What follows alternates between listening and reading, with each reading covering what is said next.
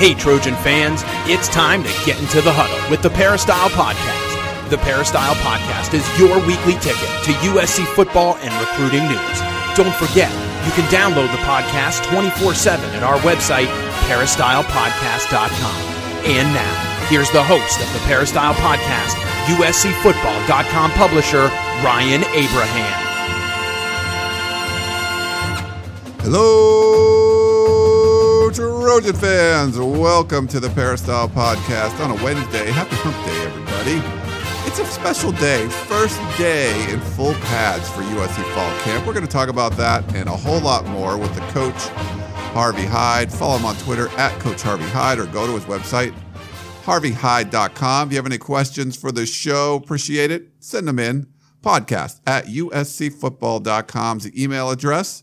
If you would like to call and leave a voicemail or text us, we have a number, 424-254-9141. You can call and leave a voicemail, like I said, or you can text us, and we will read or play your voicemail or text on the air and do our best to answer your question. So we love the feedback. Thanks so much for sending all that stuff in. We get questions every week for the coach. We get it for Dan, for me, whoever. So send them in. Keep them coming. And we'll talk about what we've seen out there. And we got to talk with the coach, Harvey Hyde, because he knows what's going on. What's up, Coach? How you doing? Well, I'll tell you what, we're getting closer to now where it becomes contact time for all the colleges in the country.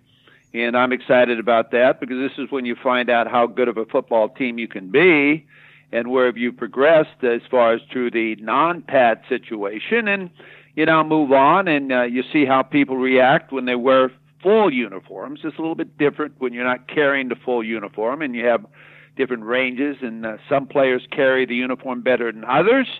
And when you tackle, you know, some people now tackle a little bit different, and you have a chance now to teach, too, how to tackle properly. You've got to learn how to tackle properly. And this is why I really don't like why they cut the practices from 29 to 25, because that's 4 days of working on how you learn how to tackle. You just don't take a kid and change him overnight, but they've done that, and I think there'll be some changes to the rule on that next year.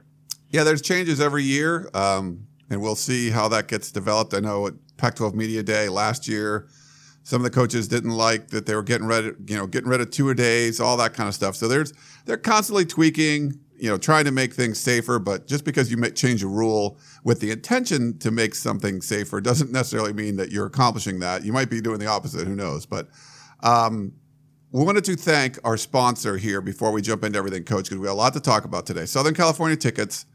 Go to SoCalTix.com or give them a call at 800-888-7287. You want to see the Dodgers? You want to go see the Angels? You want to see baseball teams around the country? Of course, football starting soon. If you want to get football tickets, you can do that at Southern California Tickets. If you want to go to play or something too, you can do that. But it's hard to think about that when you're talking about football season and just being right around the corner. So Southern California Tickets has been helping us for many years. So go to SoCalTix.com and they will take care of you. Coach, so 4 days into fall camp, they had two practices, Friday, Saturday. No pads, took Sunday off. Then the last 2 days, Monday, Tuesday, half pads, so shells. And today, Wednesday, when we go in later on, it will be the first day in full pads. So before we kind of jump into all that, I wanted to get your thoughts on any kind of the news and notes from the first 4 days of practice. Anything surprising to you? Anything stood out to you? Well, I think that the team has come together. Of course, obviously, they have a lot of energy at this time of the year, but they're not tired yet, and they're all trying to impress the coaches and impress their players or their teammates as far as they do have the ability to play, and everybody's sort of trying to fight to keep their position if they have a starting position, and guys that are battling for a starting position are really working hard and trying to outdo and outshine and do the correct things on the field, off the field, in meetings, be on time, don't miss meals, the whole thing. Because it all comes down to if two players are tied, then the guy that's made the best effort is going to be the one that starts. And as I've always said this, and and I think a lot of people are saying this too now, is the team knows who the best players are, and they want the best players on the field in the right position. And I think you're hearing Pendergast say that too, as far as not knowing where some players are going to play, but they're going to be on the starting unit, because you want your best players on the offensive unit, the defensive unit, and also on special teams, because that's the way you get it done. But I think that, there's been a couple of injuries that people talk about, and that always happens, ticks and bruises and so on. If there's nobody that's got a torn meniscus or somebody, you're okay. Those things happen. I mean, those things happen. In the old days, you didn't take a day off. And I think a lot of our players out there that have played football know that. It's wrap it up and run it off. Wrap it up and run it off, or go put some analgesic balm on it, or go get in the tub. But those days aren't around anymore, because everybody, too, is very cautious about further injury and an injury. So, you'll get those type of things. Porter Gustin, a little bruised yesterday, but that's all it is. He felt a tweak. And those tweaks will happen. Once he finds out there's nothing wrong with him, he'll be back out there. Hamstrings, you don't want those to become a major hamstring, so you sort of nurse it a while and give it a lot of rehab until you get back and ready to go. And if you're a player, you better get out there, because you're going to lose your starting position, or if you're going to compete for a starting position, you're not going to do it on the sideline. So you're going through all of those things now. You've got to be careful when you go live and do the scrimmages and do some of the drills that they are doing, because one player, I always used to call a player a half-speed All-American, when you're not in full pads, wants to make a play and does it at the wrong time and shoves someone, and that person falls over someone and someone gets hurt. So you've got to all be on the same page as when to stay up, when to not hit, when to do the right things, and you'll get through camp. But now it counts, and you've got to be smart now, too, when you're in full pads. You do have to be smart, and that's going to start this afternoon. I wanted to talk about that, but the Porter Gustin injury, we don't know what it is. He had an MRI last night. We're going to find out later today. Maybe by the time you're listening to this, we already know, but we'll most likely find out when Clay Helton addresses the media after Wednesday's practice. But he goes down. The trainers look at him. He has to get carted off the field. Keely Yore, was leaving practice, our video reporter, and she saw him, with the brace on, and looked at, seemed to be walking okay. So I think a lot of the USC fans probably share your optimism, Coach, that it's not going to be that big of a deal. Maybe he misses some time, but, obviously we have to wait for the report from the medical team to see what's going on. But something like that, when you have a player that represents you at Pac-12 Media Day, that's leading the charge as far as nutrition and workouts and all. He's doing it more than anybody, and was injured all last year, or most of all last year, and worked so hard to come back. Does that hurt the morale of a team when you see a kind of a leader like that go down with any kind of injury?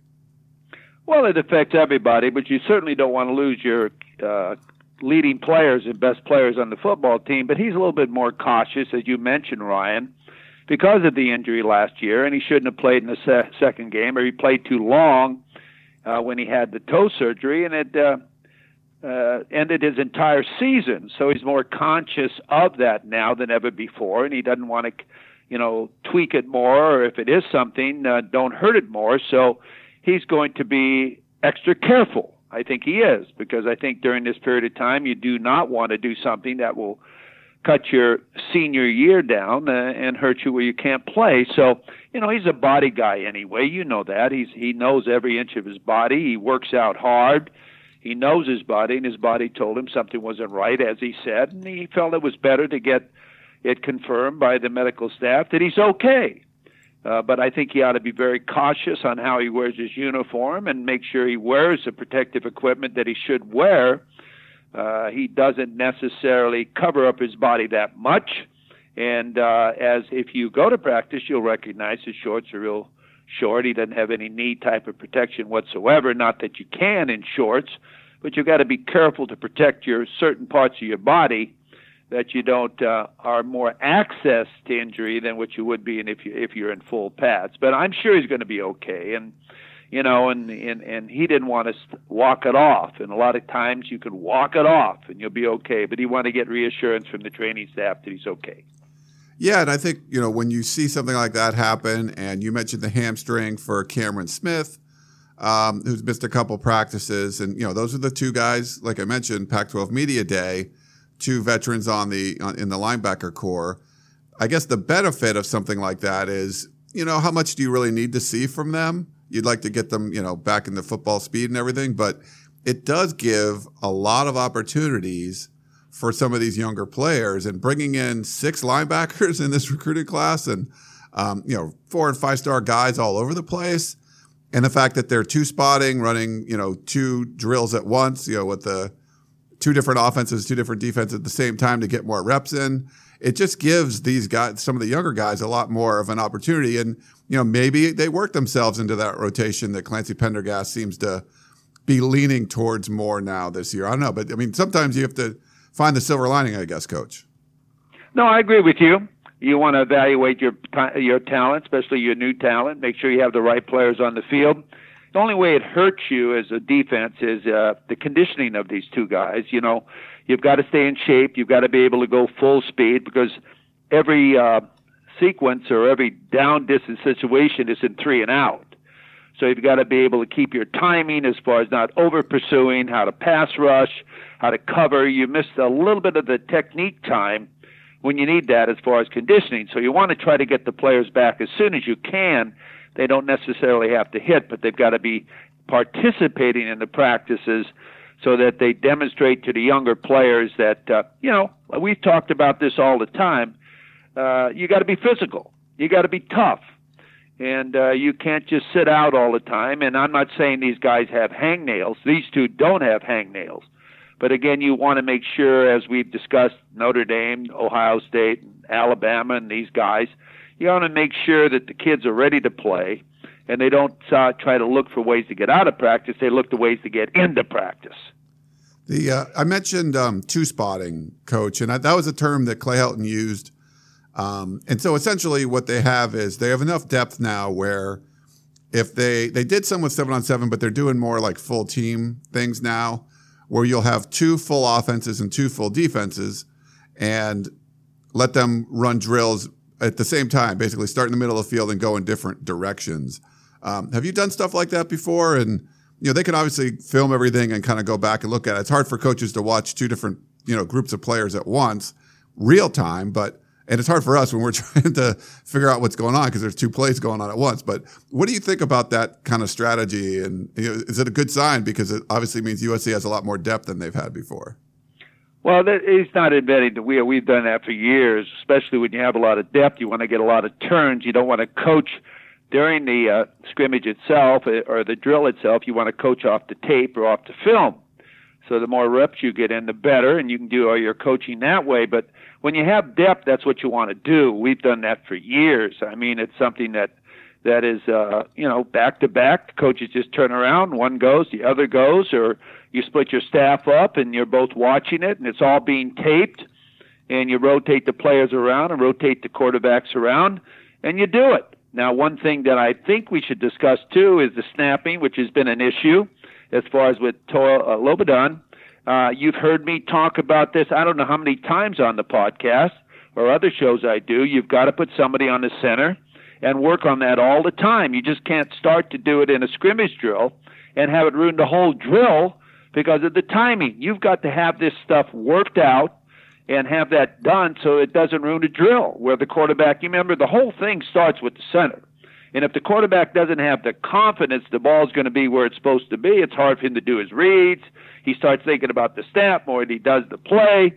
So I think these things have got to be done, and you and I have talked about it. You've got to do this as individual drills all the time, not to mess up the quarterbacks, but you've got to be able to give them confidence that the ball is coming to them. And you've got to practice that under live conditions before you get to team play. Because when you get to team play, it messes up the whole thing. You got 22 players out there. They got to sit and wait because the ball was bad. Now you've wasted all your time. So I think that's got to be worked out. And also, I'd like to see him spend a lot of time working with snaps with the quarterback under center. You got to do that. And if you start doing that more, I also have to believe you're going to be doing more of that in your offense. But until I see that in workouts, it's hard for me to believe it. Yeah, we haven't seen a lot of that. I agree with you on the snapping issues, especially the last couple of practices when the pads have come on, a lot more pressure from the defensive front. And, just trying to – I'm not watching the offensive line all the time. Coach, you're more of an expert at that. That's where you coached there for years. But to see maybe, one guy not have the snap count right and not really block anybody or missing an assignment or, like you said, bad snaps or mishandled snaps, it does seem like at the point of attack to start the play, and maybe this is just a product of you got three new quarterbacks, it hasn't seemed to be all that smooth. There's some plays that are fine, but that's got to be like a 99% thing, right? You don't want to mess that up ever. And it seems like that's, and I don't know, is that typical? Does it take a little bit of time to get that going? Because it seems like it's a bit of an issue so far. It's a rhythm. And, USC just hadn't that problem this year. They've had it for the last 3 or 4 years, snapping problems, because I think you need to spend time in doing it. You only play the way you practice, and you got to practice as part of the football game. The snap is a very important part of the timing of the offense. So you got to spend some time practicing that with the quarterbacks, not just having a manager or somebody tossing him the ball every time, but having a center there drilling the ball back and hitting somebody or dropping back or making a play or maybe having just two guards and a center there working on blocking with the snap during 7-on-7. You've got to be able to do those type of things to get the timing down and the confidence of the quarterback that the ball is going to be where it is. And unless you work on those things, they just don't happen. All right, Coach. Why don't we jump into some questions here, because we had some people writing in about fall camp. We had Tarek write in. He said, from the practice reports, it seems like Jack Sears is doing well. Do you see this 3-man battle eventually becoming a 2-man battle? And actually, Clay Helton was asked about that last night, and what he said was, no time soon. He said if, two people kind of separate themselves, they will do that, but he's not really, ready to do that at this point. And I've been impressed with Jack Sears. He completed a pretty high percentage of his passes, especially the first 2 days. Kind of fallen off a little bit the last two. But I wouldn't say like there's only two. It seems like they're all pretty close. But what are your thoughts on that, Coach? Well, my thoughts are this. With all the publicity JT Daniels has gotten, it's going to take a lot of guts not to start him, okay? Because every preseason publication and you guys, as far as the media, and I don't mean you guys, but all the media, that's all everybody's been talking about. JT Daniels, JT to this. The first question is, what did you think of JT? What did you think of JT? So not to start JT is going to take a lot of guts there. They give him major coverage because of a tattoo he gets. I mean, when you think about all these things, the type of coverage that the athletic department puts out or whoever puts it out, I think it's ridiculous. You've got to treat all three of these guys the same, so that whoever is the starter, everybody knows he's the real starter. So not to start JT is going to be a tough thing, but I think that it should be a real battle. I agree. And I like what they're doing as far as giving not rotation every play, but every 5 or 6 plays, so a guy gets a feel of what's going on out there. And as far as working with the offense or working with the defense, and you've got to do that today when they scrimmage the inside drill and play action pass and do the different things, which I hope they do, when they are doing the run game today, because it makes the defense be a little bit more honest on what they're doing. You just can't make it where the defense has all the, the advantages, and that's what the defense has had so far. The defense is always ahead of the offense in fall camp, so I'm not concerned at all about that.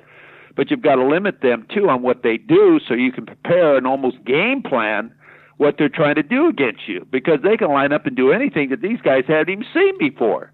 So I've always said that bring it along slowly, and then you've got to have some days, too, where the offense has success. But if you don't have success, they get depressed and they start to think they aren't any good. I got that from Tyler Vaughn's interview that you guys did. He said he was tired of hearing about the defense, doing so well. And he even made the statement. He said that the defense should be ahead of the offense right now, because really if a defensive guy makes a play, he's right, no matter what the call was. And it's tougher on offense to make, and they come along a little bit slower. But as far as the quarterbacks, I think you've got to get the right guy. And if you ask the team who should be the starter, they'd tell you. Yeah, they'll know. Do you think it's, when you have a situation like that, to go from 3 to 2, I mean, that probably would be fairly demoralizing for the guy that gets left out, and then the other two are still competing. But I don't know. Would you rather just like name the starter right away, or would you like pare it down? No, I think when people know. I think you've got to do it, because it's a tough thing to be a coach. It really is a tough thing, and you've got to be able to make the decision. And if you've been in coaching long enough, you know who the best person is. You can't guess. You've got a staff that watched all the video and watches all the techniques and what you're trying to teach. And then again, you look at a player and you say, now what can we do with this quarterback? Like Sears and Fink can run. They can run. Does that add to your offense? When JT plays, should we run more of a two-back type of set two, because he isn't going to be the second running back, while Sears and Fink can be the second running back. You've heard me talk about that. If you don't run your quarterback and you run a one-back set, it's easy for the defense because they don't care. They don't worry about the quarterback and his faking and so on.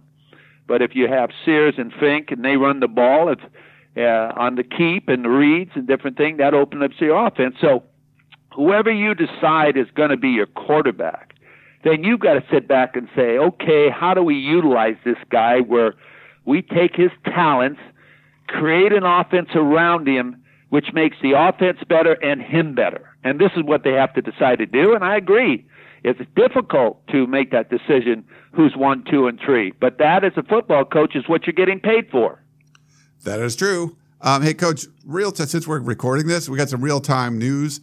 This is something we had actually heard but couldn't confirm, and Joey Kaufman from the Orange County Register is reporting that Porter Gustin, according to a couple sources, and like I said, we had a source that said this too, we just weren't able to confirm it, a slight tear in his meniscus, his left knee.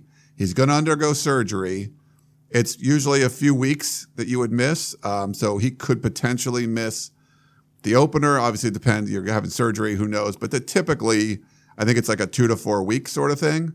But the report is, it could be a lot worse, slight meniscus tear. And so we're likely not going to see Porter Gustin until UNLV at the earliest, I would guess. I really feel bad about that. I really do. As a football coach and as a team, you wait for those reports. And as you asked me earlier, is it depressing to the team and the coaching staff? It certainly is. Because here's a guy that's your leader. And and you know how hard he's worked and how much he wants to be on the field, and to have that happen is really depressing, because you got a lot of rehab and you got to come back and be careful and all of the above.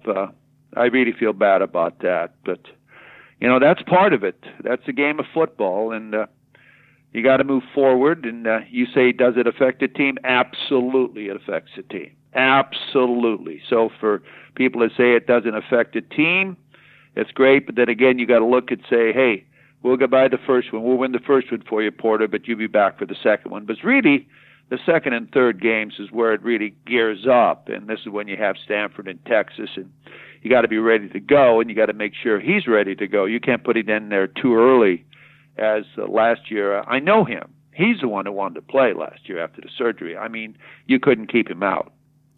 No, and I'm sure he's going to be chomping at the bit to get back. So wish Porter Gustin a speedy recovery. We'll see. We'll let you know what Clay Helton says after practice today, like I said. We got Nick from Cyprus. He wrote in and said, can you give me a couple of standouts on the defense and the offense from camp? And I'll just throw a couple out there, Coach, if there's anyone that you want to say. But people don't see some of the new guys. I've really been impressed with both Devin Williams and Amon-Ra St. Brown on the offensive side of the football. I've been impressed with Elijah Griffin, the cornerback, on the defensive side of the football. I think a guy like, for new guys, but like a Jordan Iosefa, smart enough to really play anywhere. When you got some injuries at linebacker, they're going to be moving him around. They had him outside. They're moving him inside. I think he's been really impressive. And, the quarterbacks, I think all of them have been pretty impressive to me. JT Daniels being new. I think Jack Sears has played a lot better. I like the way Matt Fink's out there competing. So it's early. There's only 4 practices in, but there's a lot of guys, I think, that have been doing some good things. Well, yeah, there are. And, you know, now it gets real when you get to the pads. And I think it's great that these guys have done well, and you've been at practices and you can recognize that. It's difficult for me to recognize that because I haven't been to practice yet. I'm planning on coming next week when it gets after it, when they get after it more. I've been somewhat on a mini vacation, so never get one of these, but I'm trying to get one in with my family. But, you know, you more or less are evaluating people, too, and what they can do, so you make sure you get them in the right position. I think Stephen Carr is a key. I think he's going to be a great player. We've talked about the running back situations. I think they've got some great backs. I think the tight end situation is something that they really got to explore, and I'll be watching that when I'm at practice, because I think they haven't utilized the tight ends that much before, as far as mismatches and slots and flanking them out and doing those type of things, putting a 6'6" guy on a 5'9" corner if you can do that. So I think I want to watch that. And key to me is the offensive line, who's really getting ready to play, and who will get off the football and play on their side of the line of scrimmage, and who won't lunge on pass blocking and get in the proper position, and offensive backs. I know they can run, but I want to see how they pass block and don't lunge, and make sure they pick up the people who are penetrating before they release for their routes. Don't have misleads, and don't allow a delay stunt to fool you.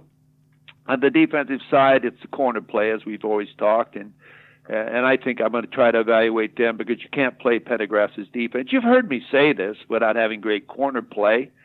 And on the goal line type of situation, the red zone, the defense has done pretty good. But remember, the field has been cut down now. There's not a lot of field to cover. And, you know, it's pass. So you can be a little bit more free as far as covering the pass. But I think that you got to be able to evaluate all this in the open field and look at this. And that's what I'm planning on doing. So I can't point out anybody who I think that's been really great.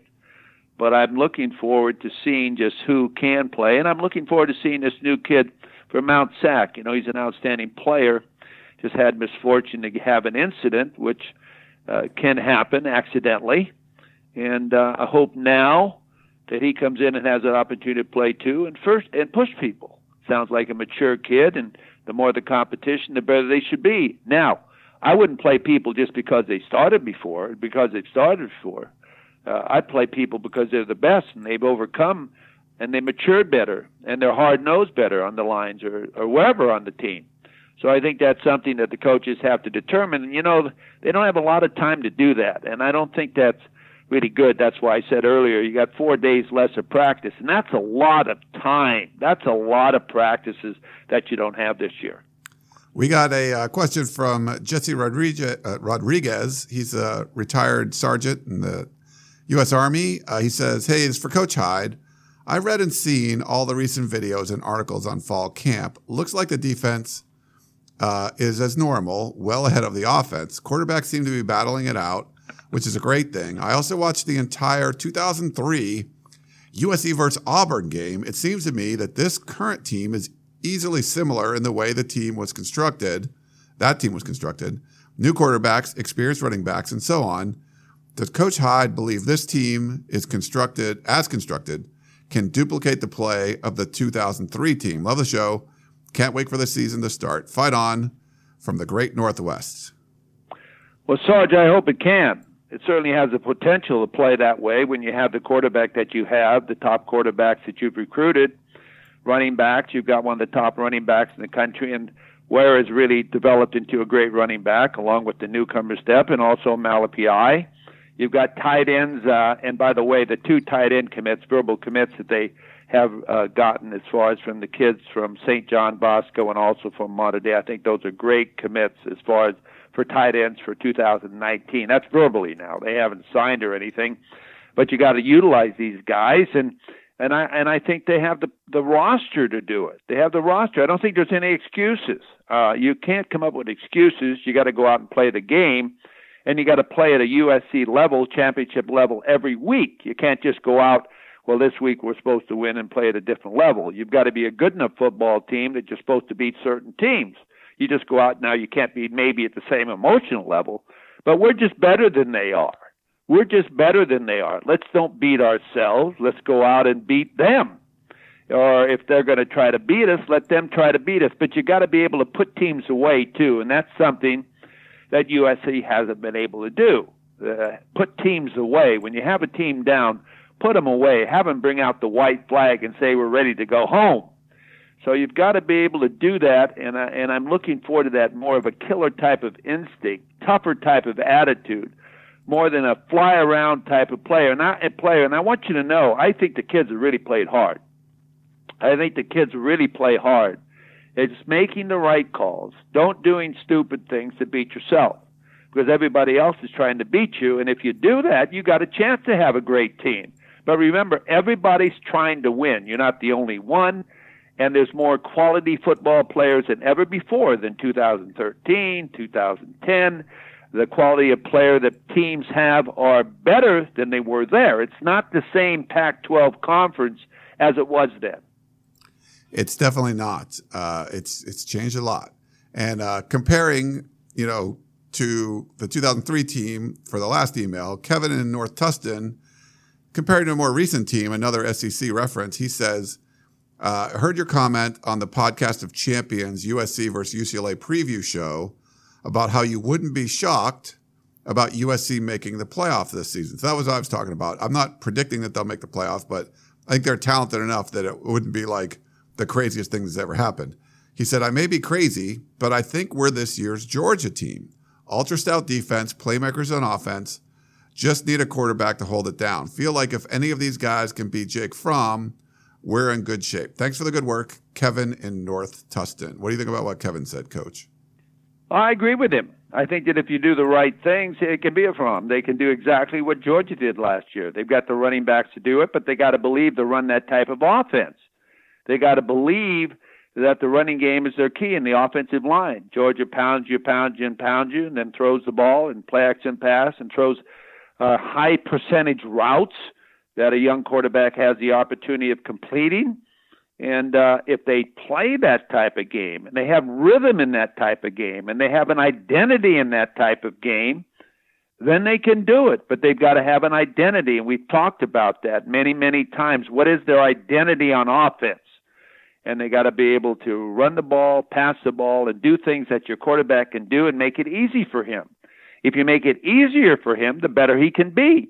Put all the stress on your experienced players. And if you do that, then he'll become a better football player, too, by having their confidence in him and him, too, allowing them to make him a better player. All right. We got one last one, Eric in Duck Country. So now, this is interesting. So Eric's referring to something that Dan Weber said, but he wanted to get your opinion on it.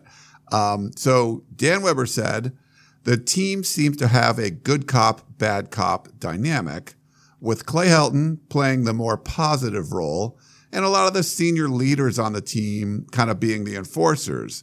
Do you think this is a good team culture to foster? So Eric wants to know that if you think that. That's Eric in Duck Country, Coach. Well, if you're asking me as far as the toughness of the team, or you're asking me the put together of the staff and the team, as far as what their culture is and how they appear to be, I would say that Clay Helton is a great recruiter and a great person and a coach that I'd want my son to play for. Okay? Let's get that straight. But I think you also have to have enforcers, guys that are on the field that sort of set the line on what is expected, what's right, what's wrong, follow the rules, the dress of the uniforms, the time you get meetings, the time you do you're at practice, and they know these guys are the guys. They know you don't miss things. And these guys, you're going to be seen if you don't do what you're supposed to do. And they coach the position the same way. And those two positions, I would say, would be the offensive line and defensive line. I think you've got to have that type of battle every day. You've got to have the coaches in a philosophy that those guys want to fight each other too and stick up for their players. As far as if I'm being held, don't ever do that again to one of my players. And if your defensive lineman ever hits one of my offensive lineman in the face again, well, I'm going to retaliate. Really, you're not. but a lot of that is staged between the coaches to bring this morale of both defensive and offensive units together. I think the offensive side of the ball needs one of those. The defensive side of the ball needs an Ed Orgeron with his voice and hollering and belling all over the field, and so does the offensive side of the football. Then you've got to have the coolness of a quarterback coach and the respect of your quarterbacks of the quarterback coach, and he never wants to rile up his quarterback, whether it's a bad throw or a good throw. He wants to talk and develop the confidence in his quarterbacks in him and what he says, and same with the defensive backs. You've got to be able to coach those guys because they play the most biggest role on your defensive side of the football as far as on the line of scrimmage and also in pass coverage. But I agree. I think you have to have a culture where you have a little bit of mixture of both on a football field. And I think that kindness is not weakness. And I think you've got to be able to have that enforcement all the time, off and on the field. It's funny.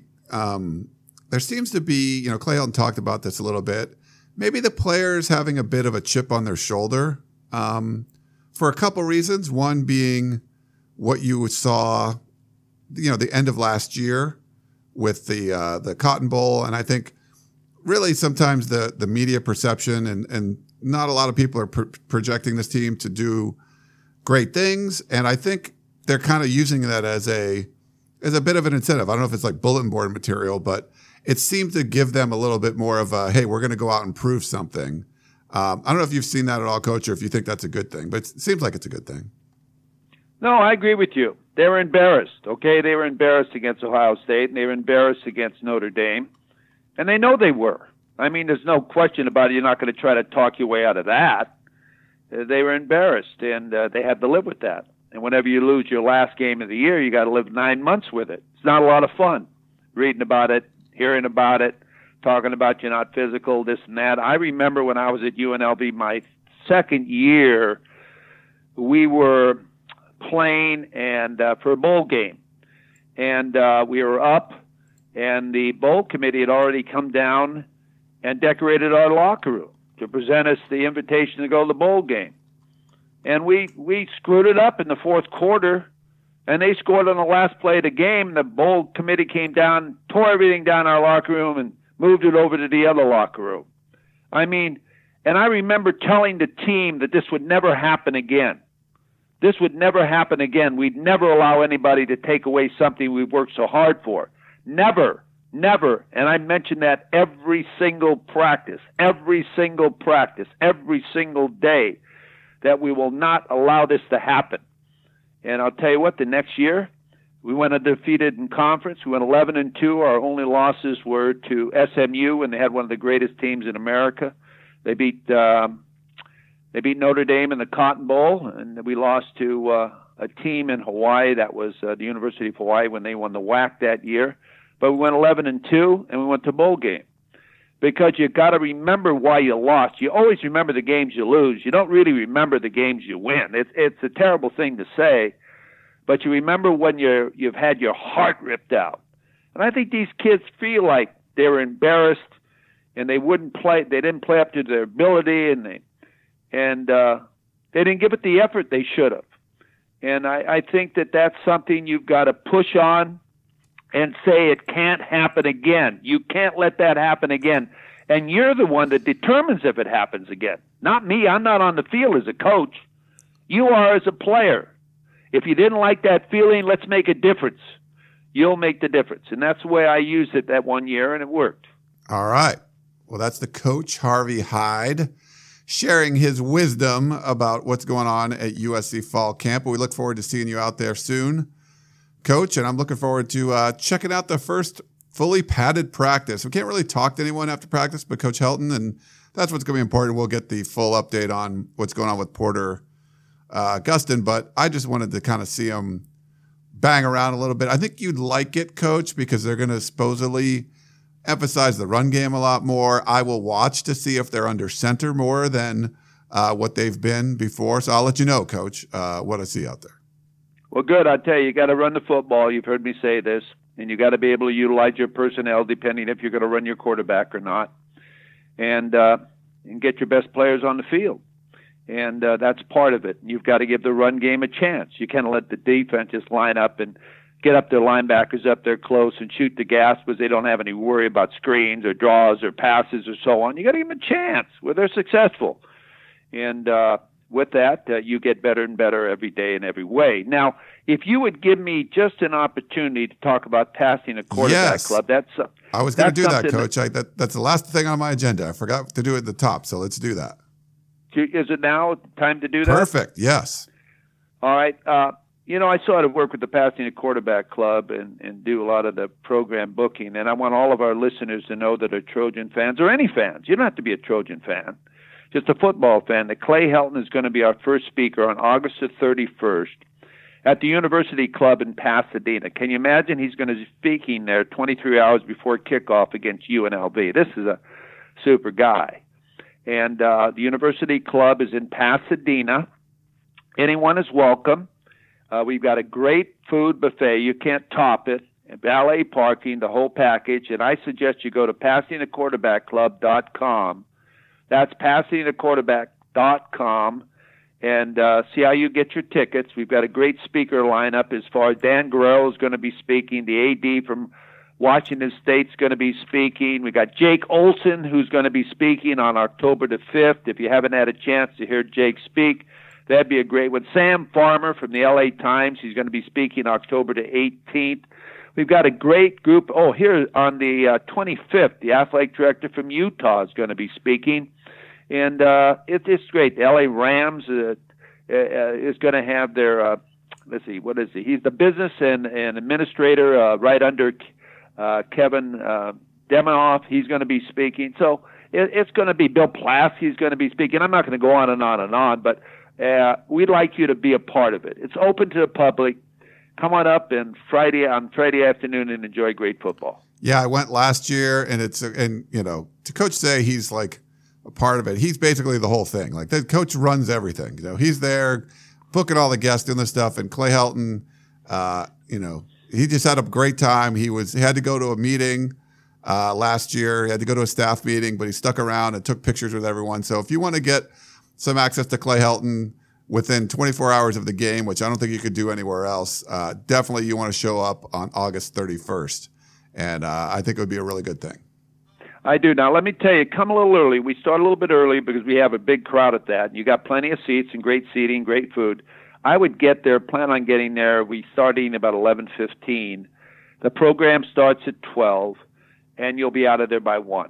I told Coach Helton he'll be out of there by 1. Now, it's his fault if he doesn't leave at 1, okay? I think last year he left at 1:30 or something. He left at 1:30. He was kissing babies and signing autographs and the whole thing. Women, please, we encourage you, come. It's open to the public, okay? It's great. You got the whole schedule, and it's also up at PasadenaQuarterbacks.org. You can find it there too, but the full schedule's there, and then you can buy tickets. And I'll be there, so looking forward to that again, Coach. We get some our little media friends would sit up there, and it's a good time. Good. Well, Ryan, I'm looking forward to seeing you there. I'm looking forward to seeing you at practice. And Ryan, you're going to be on my show tomorrow night, USC Trojan Talk. And I want to remind everyone, if you'd like to see it reversed, where I ask Ryan the question, He doesn't ask me. Listen to the show. Go to KSHP, that's KSHP.com, and hit Listen Live. Now, I don't have the app. I wish I had the app, but I'll tweet that out. Go to my tweet, at Coach Harvey Hyde, and you'll get the information on that. But, Ryan, I'm looking forward to that, too. That'll be great because I'm going to reverse the role. Yes. I always like going on with you, Coach, and then you ask me questions. I try to ask you one every once in a while. It's hard. I'm normally asking you the questions, and you get to ask me the questions. But it's fun. You get a little different feel of things, and I'm looking forward to coming on the show. Well, we want to thank you very much because I know you're a busy guy. You'll be on right after practice, and you'll have update. You'll be right there on top of it. People can't get it any quicker as far as on a Thursday, the 9th, than what you'll do on the show. Believe me. Right from practice, I'll give you the update, so that'll be good. Pretty much live. Cool. Good, buddy. Again, I want to thank all of our listeners for joining us. And again, guys, have a great week. All right. Yeah. Thank you, Coach. Follow him on Twitter at Coach Harvey Hyde. You can follow me at Inside Troy. Heading back out to practice today. It's a daily thing. They take Sundays off, but pretty much every other day you got practice. So thank you guys all so much for listening to our little show, and we will talk to you next time. Tickets. SC Tickets is your concert, sports, and theater ticket source. We have the tickets you need to any event worldwide. Football tickets are now available.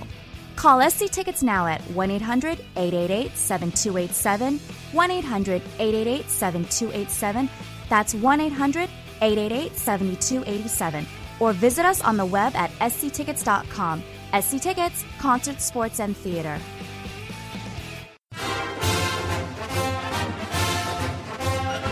You've been listening to the Peristyle Podcast, presented by USCfootball.com. Be sure to tune in next week for the latest news on Trojan football and recruiting. Don't forget, you can automatically download the podcast directly to your smartphone or tablet for free. Just click the iTunes link on PeristylePodcast.com or search for Peristyle Podcast at the iTunes Music Store.